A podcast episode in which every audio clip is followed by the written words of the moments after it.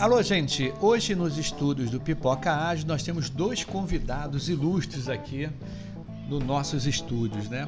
São os dois consultores-chefes da P M Quality Gestão de Projetos, né? E vamos conversar com o Márcio Pimenta e o nosso amigo Bruno Leonardo, que vão nos contar como foi introduzir a agilidade no cotidiano da engenharia e no segmento da construção pesada, né? Muito legal isso, né? Olha, sejam bem-vindos a mais um episódio do Pipoca Ágil.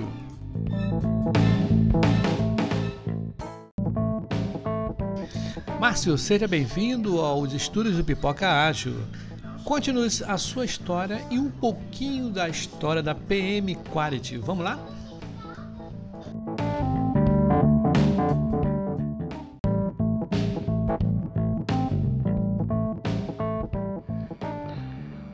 Oi, Ibsen, é um prazer participar aí com, do Pipoca aí com você.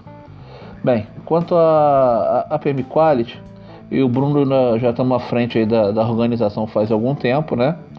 É, é uma empresa que hoje já ultrapassou seus quinze anos de existência, né? Uma empresa é, bastante madura, né? E o nosso foco é apoiar o desenvolvimento de pessoas e empresas. Na, na P M Quality, além da de trabalhar na, na direção da, da empresa propriamente dita, eu lidero a área responsável pela parte de consultoria e negócios.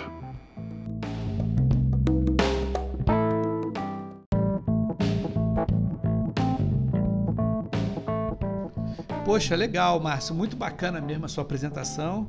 Mas nós temos o Bruno, né? O Bruno tem que se apresentar para os ouvintes do Pipoca Ágil e ele vai também falar da case de implantação da usina hidrelétrica Santo Antônio. Lá eles têm um case e que eles usaram uma metodologia ágil. Então fala pra gente aí, Bruno. Valeu, meu camarada.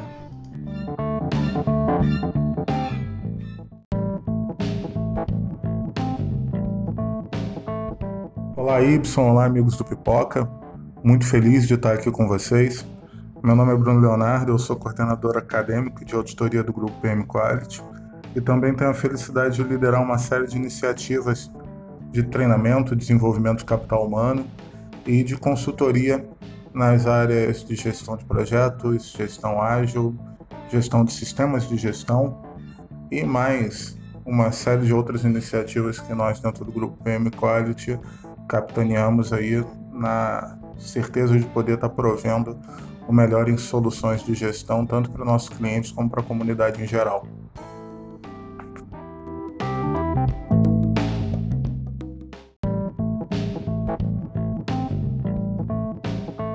Opa, beleza, que bacana, muito legal mesmo. Mas olha só, como dissemos na abertura do programa, o nosso podcast, né, o Pipoca Ágil de hoje, ele, o episódio ele vai sair um pouco do mundo do desenvolvimento de software. E ele vai conhecer, né, a gente vai conhecer como a agilidade ela está sendo aplicada no setor da engenharia. É, minha gente, engenharia. E especificamente na construção pesada.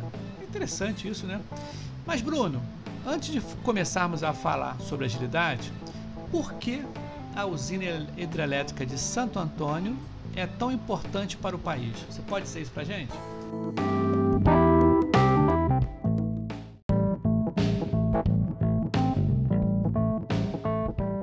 Se você me permite, eu posso dizer que a hidrelétrica de Santo Antônio é algo extremamente importante, não só para o país, mas também para o mundo inteiro.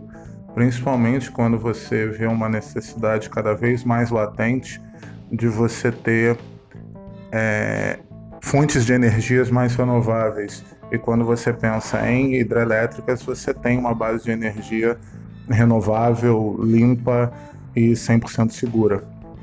Agora, mais do que isso, quando a gente fala em alguns números, por exemplo, dentro da, do contexto nacional, do contexto mundial, você vê que a hidrelétrica de Santo Antônio é um marco na engenharia.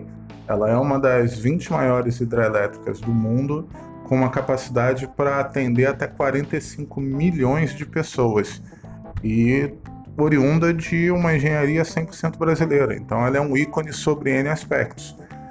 E só para dar alguma dimensão do quanto esse projeto foi grande, importante, relevante, a gente está falando de um projeto de vinte bilhões de reais.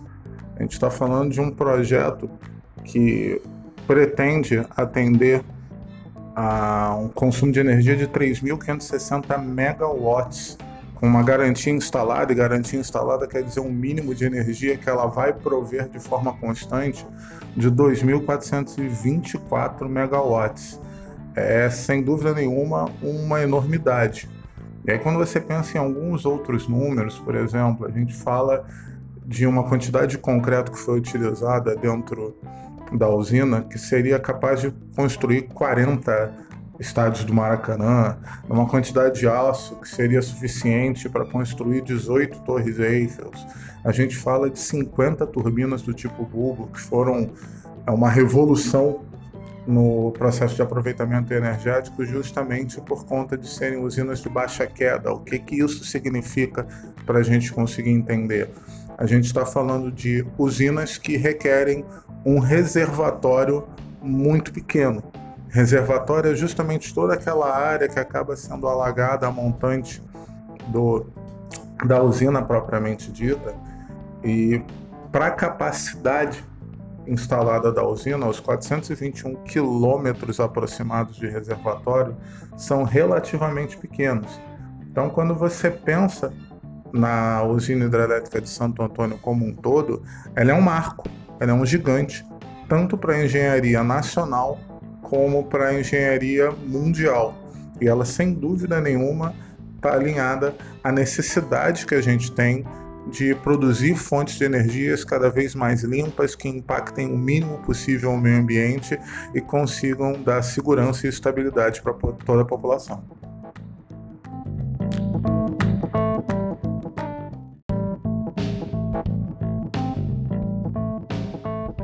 Poxa, legal mesmo, bacana saber dessas informações. Mas tem mais perguntas aqui, cara. Você pode ser pra gente. É... Márcio, em linhas gerais, como a agilidade foi introduzida na construção da usina hidrelétrica em questão? Você pode dizer pra gente?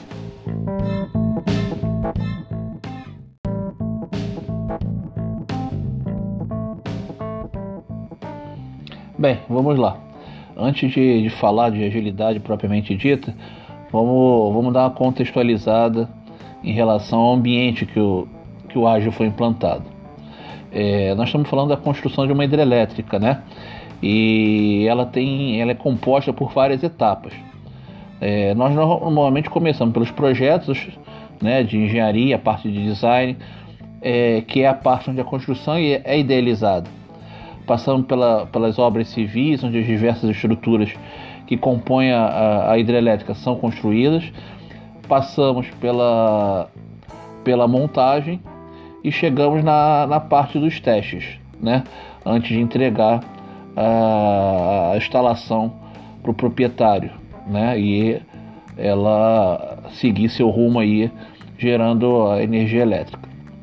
É, para garantir que a, que a hidrelétrica opere dentro dos padrões especificados de segurança, qualidade e, e a performance que, que se esperava, é, antes de, após a montagem e, e antes da entrega da instalação é, ao cliente, a gente faz uma série de testes e inspeções, né?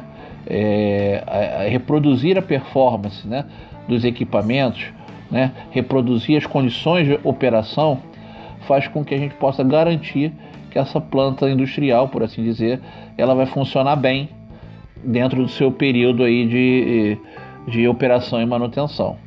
A essa etapa de teste nós chamamos de comissionamento. E foi nesse momento onde nós aplicamos o Scrum.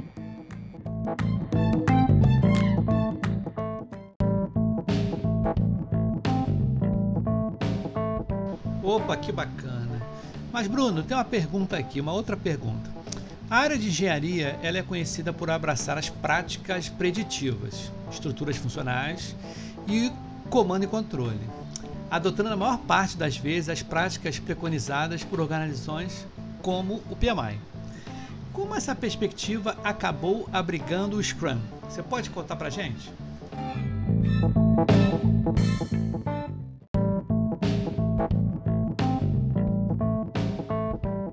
Ibsen, você está certo em, na grande maioria dos projetos de engenharia. É fato que quando você pensa em engenharia, é, as práticas preditivas são muito mais constantes, são muito mais hegemônicas, na maioria dos casos, do que metodologias ágeis. E a ideia do comando e controle, normalmente, ela é hegemônica na forma de você conduzir grande parte dessas questões. Contudo, o projeto da usina hidrelétrica de Santo Antônio ele apresentava desafios e particularidades poucas vezes vistas dentro do cenário construtivo brasileiro. Principalmente se você pensar que a gente estava há mais de vinte anos sem fazer projetos dessa monta. Então era um cenário muito novo para muita gente. E um cenário muito novo que trazia desafios constantes e mudanças constantes. Sim. Pelos mais variados motivos, tanto por questões é, regulamentares que surgiam, quanto por necessidades executivas, quanto por desafios construtivos. Então, a necessidade de mudança era uma verdadeira constante dentro desse projeto.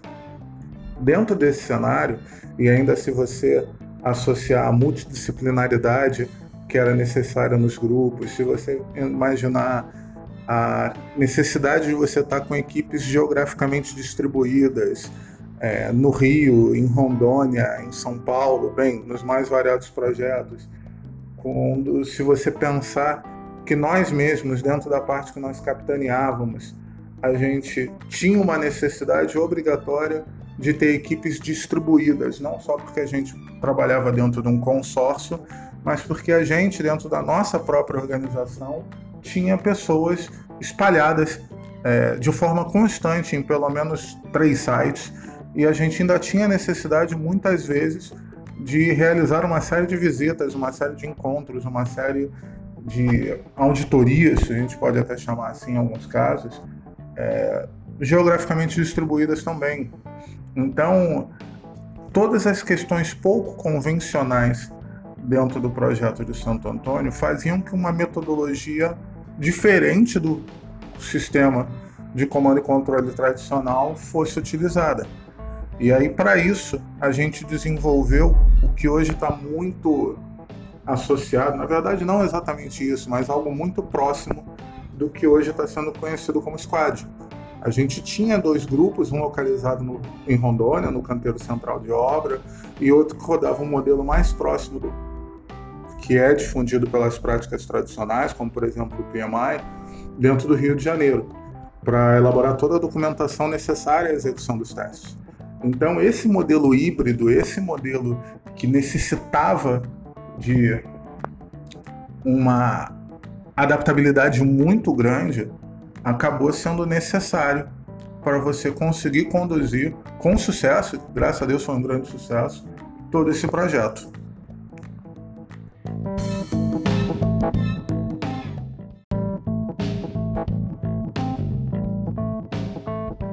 Opa, que bacana, hein, Bruno? Mas tem uma pergunta aí para o Márcio. E é simples, Márcio. É simples assim, a pergunta é simples, mas a resposta é meio complicada. Mas vamos embora. E quais foram os desafios do Scrum na engenharia? Bem legal. Fala pra gente aí, Márcio.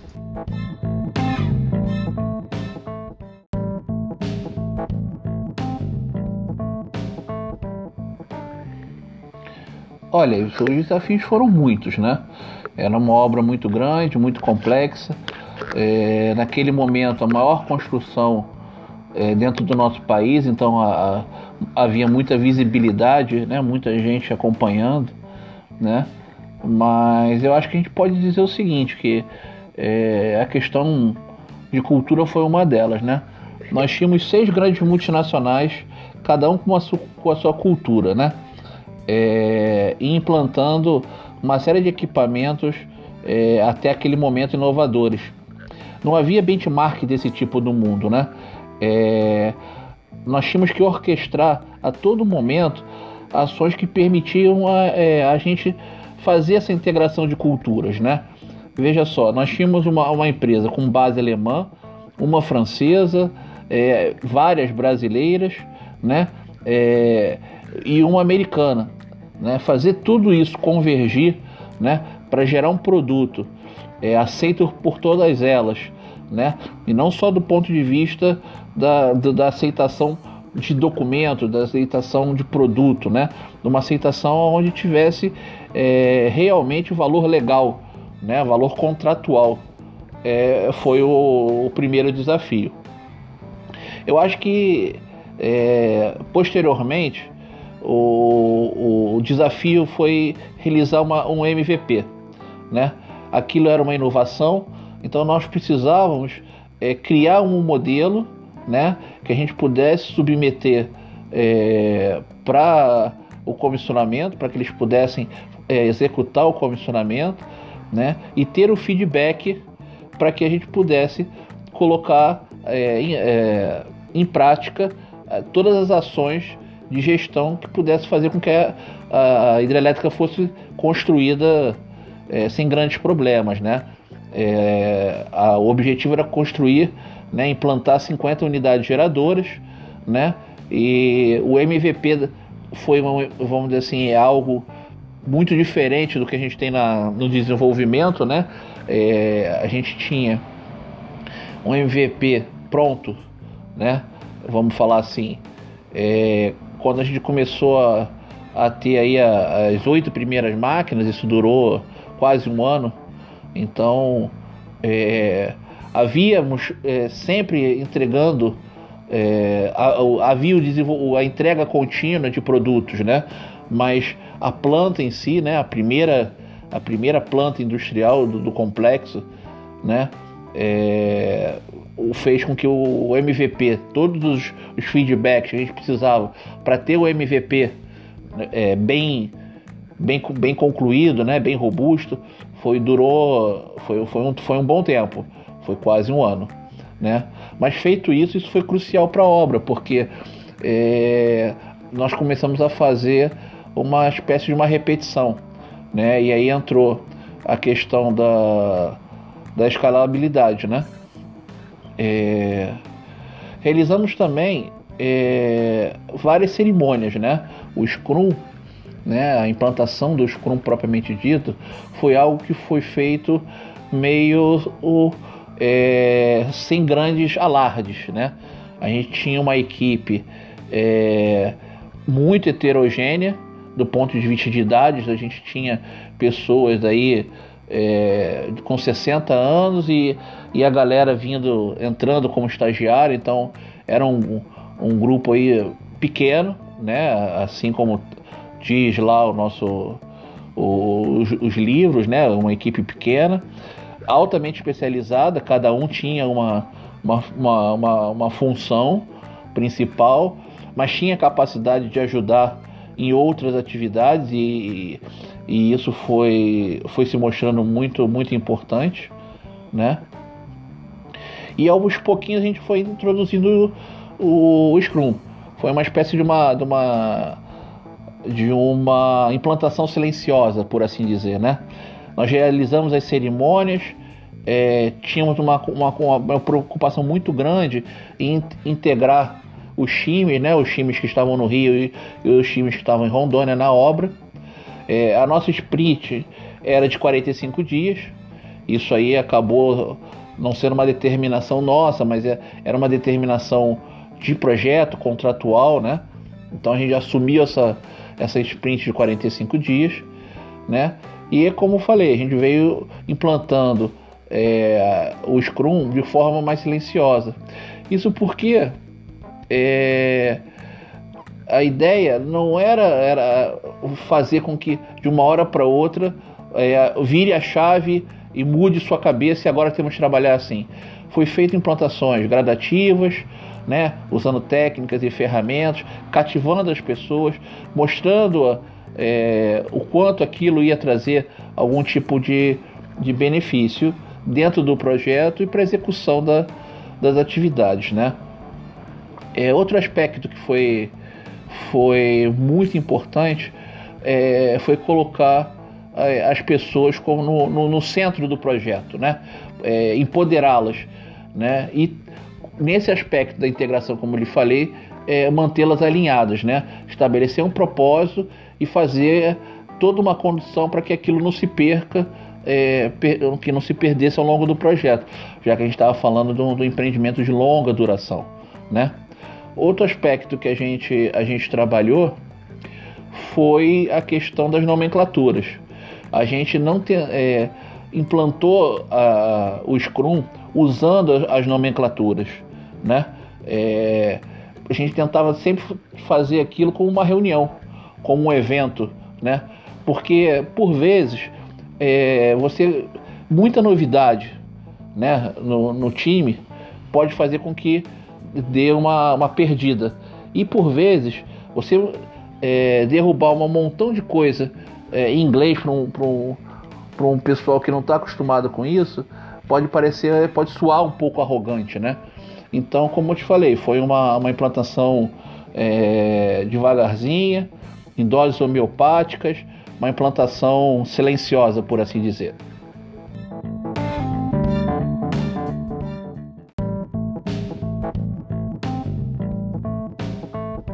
Opa, bem legal, Márcio, bem legal mesmo. Mas, como todo mundo sabe que tudo que é bom dura pouco, o episódio agora vai chegando ao fim, tá? Eu queria agradecer a presença do, dos dois, do Márcio e do Bruno, tá? E eu queria passar o microfone para justamente vocês fazerem um agradecimento aí direitinho, quiser falar as considerações finais, tá bom? Valeu, meu camarada. Um abraço.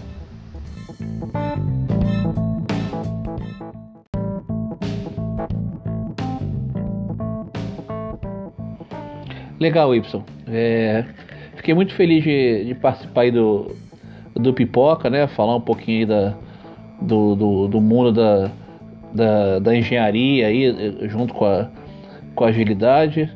É, sou, sou muito grato aí pela oportunidade. E quem quiser conversar um pouquinho mais sobre agilidade, engenharia, gestão de projeto, é só buscar a P M Quality aí na, na, nas redes sociais. Grande abraço e muito obrigado.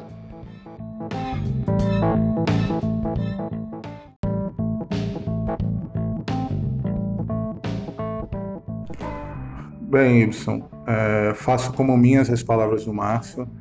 Nós da P M Q acreditamos que a disseminação do conhecimento é extremamente importante para auxiliar os líderes, auxiliar as equipes, auxiliar a todos que participam dessa, desse universo da gestão de projetos, programas, portfólios, sistemas de gestão de qualidade, metodologias ágeis e afins.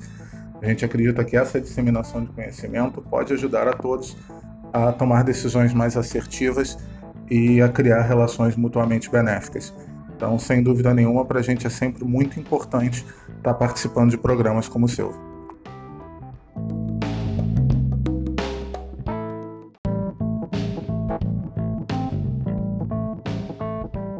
Bem, para finalizar, a gente queria só agradecer a todos que nos acompanharam até aqui. É, sem dúvida nenhuma, foi muito divertido para a gente estar podendo participar. A gente acredita que conseguiu colaborar de alguma forma. A gente está aberto para qualquer um que, que deseje fazer perguntas complementares. Podem mandar e-mail para a gente através de contato arroba p m quality ponto com ponto b r. A gente vai responder a todos na medida do possível. E também para não esquecer de acompanhar a gente, seguir a gente dentro das nossas redes sociais. É só procurar P M Quality underline G P em todas as redes. Nós estamos no LinkedIn, nós estamos no Facebook, estamos no YouTube, estamos no Instagram. Bem, é só procurar e também levar qualquer questão que tenha sido relevante, para que vocês acreditem que a gente possa auxiliar. Sintam-se convidados, as nossas redes sociais estão aí justamente para isso. Forte abraço mais uma vez, obrigado a você, Ibsen, obrigado a todos que nos acompanharam até aqui.